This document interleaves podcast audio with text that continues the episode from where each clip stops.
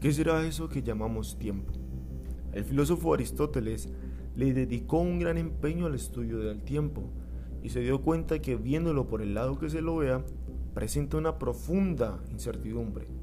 Una parte del tiempo ya ha pasado, ya aconteció y ya no es. Y otra tiene una promesa de un porvenir, pero aún no es. Entonces el tiempo es o no es. Dicen que el pasado es solo recuerdo y el futuro solamente imaginación. Entonces, ¿en qué parte nos encontramos nosotros? Porque aparentemente somos y existimos.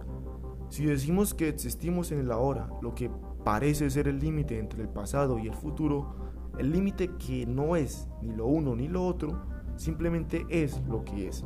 Hola, en este podcast podrás escuchar cómo intento darle respuestas a estos temas junto con mis amigos.